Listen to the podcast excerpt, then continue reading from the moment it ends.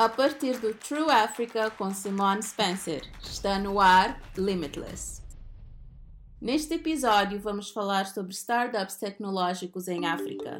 Quando trazemos oportunidades de ganho e inovações, os africanos ficam felizes em dar o salto e procurar novas oportunidades.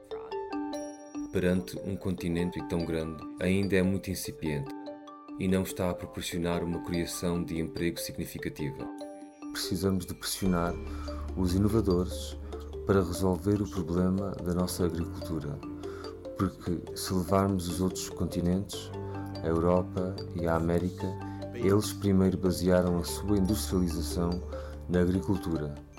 Bem-vindos ao Limitless, o podcast que faz as perguntas pertinentes à África. Estamos à procura de soluções africanas para problemas africanos. Em cada episódio, fazemos uma pergunta pertinente aos africanos a três convidados e, obviamente, eles nem sempre estão de acordo. O podcast Limitless é patrocinado pelo Departamento de Estado dos Estados Unidos da América e pela Fundação Sinfire.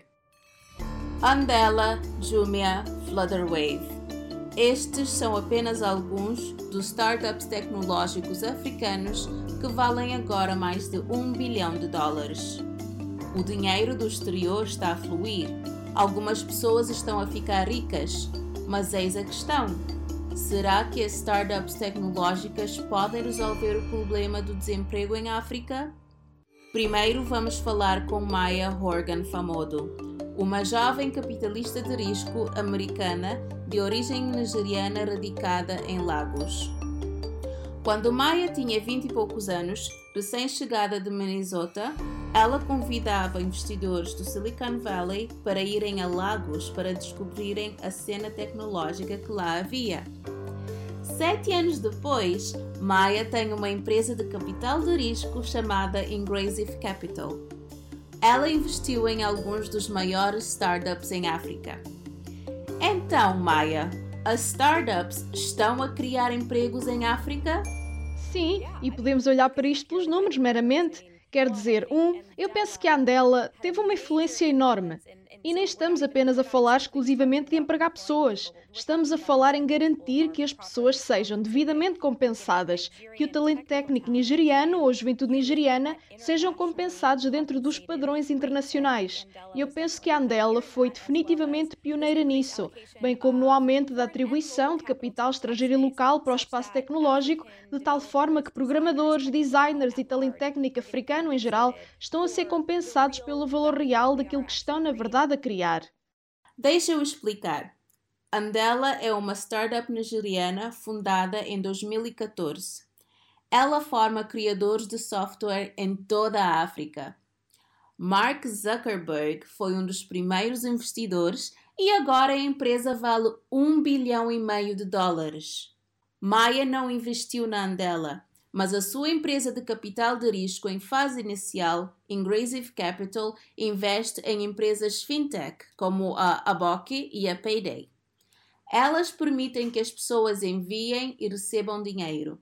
Maya é uma técnica e evangelista de startups que acredita que estas startups podem e vão gerar emprego.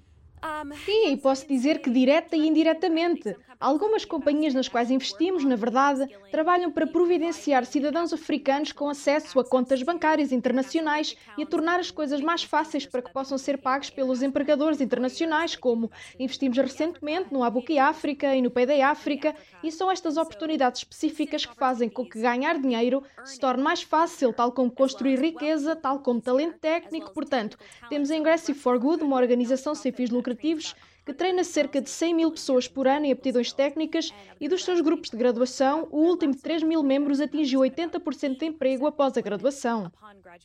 Uau! Então o que acha que os investidores americanos, os investidores africanos e os investidores de capital de risco, como você e todas as empresas que apoia O que é que podem fazer para assegurar que as startups de fato criem empregos? Eu diria que, um, continuar com empresas como a Talent KL, que providenciam requalificação ao contratar e oportunidades de emprego. Eu diria às escolas de Andela e Moringa, há um sem número de diferentes organizações pelo continente, tal como na Nigéria, a Semicolon, etc e no lado das organizações sem fins lucrativos, como o Ingressive for Good, que especificamente se foca em aumentar a empregabilidade da juventude africana. E diria também donativos, apoiar organizações sem fins lucrativos, como a nossa ou outras que estão no ecossistema que já sabe. Nós providenciamos bolsas universitárias, aptidões técnicas, treino, colocação de talentos, compramos computadores e dados para a juventude africana que quer aprender. Diria que apoiar estes tipos de programa de treino técnico de base, quer isso seja providenciar cidadãos africanos com oportunidades de emprego a nível internacional ou a oportunidade de ganhar de empregadores estrangeiros, etc., também com diferentes tipos de soluções de colocação e cada vez mais recrutando talento local. Quando apoiamos uma companhia tecnológica africana, temos a oportunidade de os ajudar a recrutar talento, encaminhá-los para um recrutador local em vez de um internacional. E eu diria que estes são pontos de partida muito fortes, e se os apoiarmos, se providenciarmos as pessoas com computadores e dados e financiarmos as suas ideias, eles vão crescer, o que quer dizer que vão empregar mais pessoas, portanto. Inerentemente à natureza de construção de um ecossistema que apoia a tecnologia africana, estaremos a levar ao aumento do emprego dos jovens africanos. O próximo convidado é o empresário maliano Samba Batili. Ele lançou empreendimentos em mais de 18 países africanos, incluindo a Acon Lining Africa, uma iniciativa de energia renovável que o Samba trabalhou com o artista de hip hop americano-senegalês Akon. Podemos contar com startups tecnológicas para criar empregos? As startups tecnológicas podem ser parte da solução Conheces a regra dos startups. De mil, talvez dez são bem-sucedidos. Mas é preciso compreender que hoje em dia as startups estão a trazer inovação. E com a inovação devemos focalizá-las para resolver o problema africano. Qual é o nosso maior problema? É alimentar o continente, porque não se pode fazer nada quando se tem fome, sabes? Portanto, o meu pensamento é que precisamos de pressionar os inovadores, para resolver o problema da nossa agricultura, porque se levarmos os outros continentes, a Europa e a América, eles primeiro basearam a sua industrialização na agricultura, desde a época da escravatura até agora. Portanto, o desafio que temos hoje é a agricultura. O desafio que temos hoje é a saúde. O desafio que temos hoje em dia é a energia. E assim por diante. Por isso, devemos concentrar esses startups nisso, porque os inovadores devem ser solucionadores de problemas. Ponto final. Mas como conseguir que os jovens se interessem por indústrias tradicionais como a agricultura? Vou dar-vos um exemplo de mim mesmo. Há dois anos fui apresentado no Burkina Faso por um professor universitário que me diz: Oh Samba, como sei que investe muito em jovens, Há aqui um jovem que foi formado em Israel. Ele tem uma boa tecnologia de drone, centrada na agricultura. Ele está à procura de 500 mil dólares americanos para ir para a fase seguinte. Eu disse: Não há problema, traga para o meu hotel que discutimos. Após a discussão, convido a vir visitar-me. Ele veio, coloquei-o com a minha equipa, eles conversaram e depois de termos decidido investir, ele hoje desenvolveu este drone que dá para pulverizar as culturas e está bem. E fizemos no ano passado 50 hectares, bem como treinámos 300 jovens operadores e os chamamos de operadores de drones agrícolas. Fazemos em parceria com o Ministro da Agricultura do Burkina Faso. O que isso nos ensina tem cada vez mais jovens que se interessam por isso, porque os jovens gostam de tecnologia, gostam de inovação. Penso que o que eu digo vai tornar a agricultura mais sexy. E para termos uma massa crítica de jovens em tecnologia e inovação, precisamos de elevar mais o nosso sistema educativo à ciência e à tecnologia e à matemática. Isso significa que o setor público tem um papel a desempenhar no sentido de mudar o nosso sistema de educação e então isso criará os empregos de amanhã. O meu terceiro convidado é do setor público. Gabriel Curtis foi ministro das parcerias público-privadas na Guiné-Conakry até ao golpe militar de 5 de setembro. Então, Gabriel, será que as startups tecnológicas são a resposta ao problema do desemprego em África? Penso que todos temos vindo a acompanhar o desenvolvimento da inovação e das startups e unicórnios da tecnologia. Temos uma série de histórias de sucesso, mas ainda está muito distante perante um continente tão vasto e tão grande como o continente africano. Por enquanto, ainda é muito incipiente. Para um país como a Guiné, ainda é muito incipiente e não está a proporcionar uma criação de emprego significativa. Dito isto, pode de facto conduzir ou levar a muito emprego porque pode desencadear muitos setores de crescimento, porque o setor tecnológico pode de facto preencher uma grande parte do vazio que temos no continente. E isso, penso eu, é algo que pode proporcionar muitas oportunidades. Mas será que podemos realmente ultrapassar todas estas lacunas nas finanças, saúde, agricultura e energia? Será que as startups alguma vez serão bem-sucedidas sem investimento governamental em infraestruturas? Não, não parece que possam crescer. Não é só o setor, são muitos setores.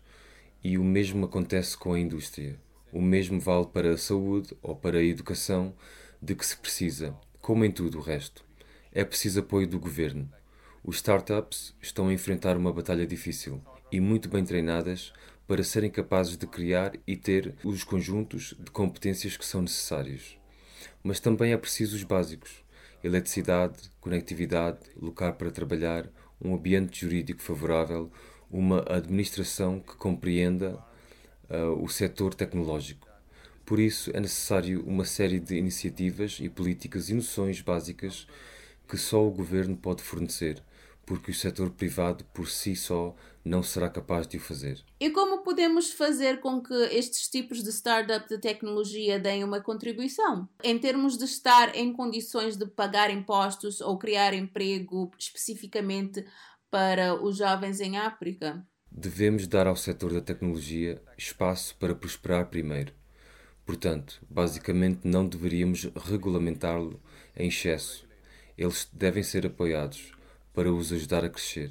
Devem ser boas políticas que beneficiem o setor da tecnologia, proporcionando-lhes oportunidades reais, ajudá-los a ganhar força para proporcionar um mercado. Assim, o Estado possa efetivamente proporcionar um ambiente favorável para garantir que as leis e regulamentos sejam de tal ordem que os startup possam realmente prosperar, que não tenham de pagar impostos durante três anos, podem ter abatimento fiscal ou férias fiscais se precisarem de equipamento material que esse equipamento possa vir isento de impostos. Hum. Assim, eles precisam realmente de pensar fora de si e ser flexíveis, terem leis flexíveis. E também é importante, quando falo do ponto de vista do setor público, é que as pessoas do setor público, os burocratas, os, os funcionários públicos, precisam de ser sensibilizados sobre a importância do setor tecnológico e o papel indispensável que esse setor está a desempenhar e desempenhará um papel ainda mais importante no futuro. Não estamos à procura de respostas simples neste podcast. Acreditamos que o potencial da África é ilimitado, assim como as soluções para os desafios que enfrentamos. Os nossos colaboradores tiveram todos uma perspectiva ligeiramente diferente. Adorei como Maia foi realmente positiva. Como ela argumentou que as startups e as suas inovações tecnológicas estão a criar empregos indiretamente mesmo que as próprias startups não estejam a empregar um grande número de pessoas. Todos os três convidados foram claros quanto ao fato de que os governos precisam de fazer mais. Mas, para mim, o verdadeiro desafio é a importância de formar os jovens em ciência e tecnologia. Se as startups tecnológicas obtiverem o apoio adequado, irão criar empregos no futuro. E quando começarem a contratar, temos de garantir que os jovens africanos têm as competências necessárias para ocupar esses postos de trabalho. Obrigada por ouvir. Tem estado a ouvir o Limitless. Eu sou a Simone Spencer. O podcast Limitless é uma produção da True Africa. Este podcast foi patrocinado pelo Departamento de Estado dos Estados Unidos da América e da Fundação Sinfire.